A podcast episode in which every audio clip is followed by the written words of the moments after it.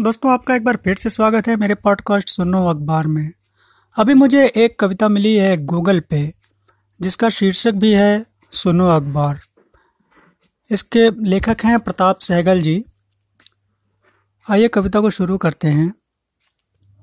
जानते हो अखबार, सालों पहले मेरे एक गुरु ने कहा था मुझसे, अखबार पढ़ा करो, यह दुनिया से जोड़ता है। जानते हो अखबार, तब से तुम्हें मैं पढ़ने लगा रोज़। मेरी दुनिया फैलने लगी। तुम्हारी दुनिया के साथ जुड़ने लगा मेरा संसार, तुम्हारे संसार के साथ। जानते हो ना अखबार तुम धीरे धीरे मेरे सर पर सवार हो गए। मैंने कोई प्रतिरोध भी नहीं किया।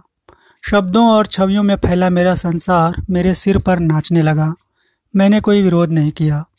और सालों से यह सिलसिला जारी है। पर एक बात बताओ अखबार पहले मैं तुम्हारे साथ फैलता था, अब डरता हूँ तुम्हें देखते ही। मुझे डर क्यों लगता है? बताओ ना अखबार। आज़ादी के बाद जो कम्बा की इमारत हम तैयार करने लगे तो इमारत के चौथे खम्बे तुम बने। जानते हो ना अखबार? तीनों खम्भों की कमज़ोरी झेलते हो तुम, संभालते हो तुम, पूरी इमारत को ठेलते हो तुम। जानते हो ना अखबार? इन खम्भों के अंदरूनी हलचलों को परसते हो रोज़ सवेरे चाय के साथ। जानते हो अखबार? चौथे खम्भों का शरीर चटकने लगा है। आत्मा कांपने लगी है। इमारत के चौथे खंभे की ज़रूरत को समझते हो ना अखबार? जब शहर से बाहर होता हूँ, अजाने लोगों और पेड़ों के साथ, जब अखबार नहीं होता मेरे पास, नींद बड़े चैन की आती है। तुम्हें यह पता तो नहीं होगा अखबार, जंगल में चिड़िया बड़े चैन से गाती है। सुनो अखबार जब सुबह तुम दस्तक देते हो, तुम्हें खोजता हूँ, पढ़ता हूँ, दीवारों पर लिखी इबारतें और देखता हूँ। जनतंत्री इमारत के सामने खड़ा एक मुस्तैद प्रहरी।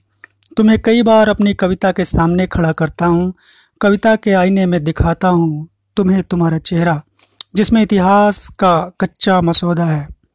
दीवारों पर लिखी इमारतें हैं, प्रहरी की चौक, चौकन्नी मुस्तैदी है। कविता के चेहरे से अलग एक चेहरा बनता है और तुम्हारे हाथ में हुई जलती मशाल। पर सुनो अखबार, इमारत के दरवाजे चोर दिशा में क्यों खुलते हैं और तुम खामोश रहते हो? कहीं तुम भी तो शामिल नहीं, अखबार। जब आवाज़ पर सत्ता का कब्जा हो और रुपये डब्बे पर नियंत्रण, तब तुम्हारे शब्दों से बड़ी उम्मीद होती है, अखबार। शब्द जब बांसुरी होते हैं या सत्ता की सुरंग में लगे डायनामाइट शब्द जब घाव होते हैं तंत्र के सीने पर, या जब मरहम होते हैं शब्द, समाज की तलछट से रिश्ते घावों पर, शब्द जब दुखते सिर पर नरम हाथ होते हैं, या डगमगाते पाँवों के लिए लाठी होते हैं शब्द, तब तुम भी ब्रह्मा होते हो अखबार। सुनो अखबार, क्या तुम यह सच जानते हो?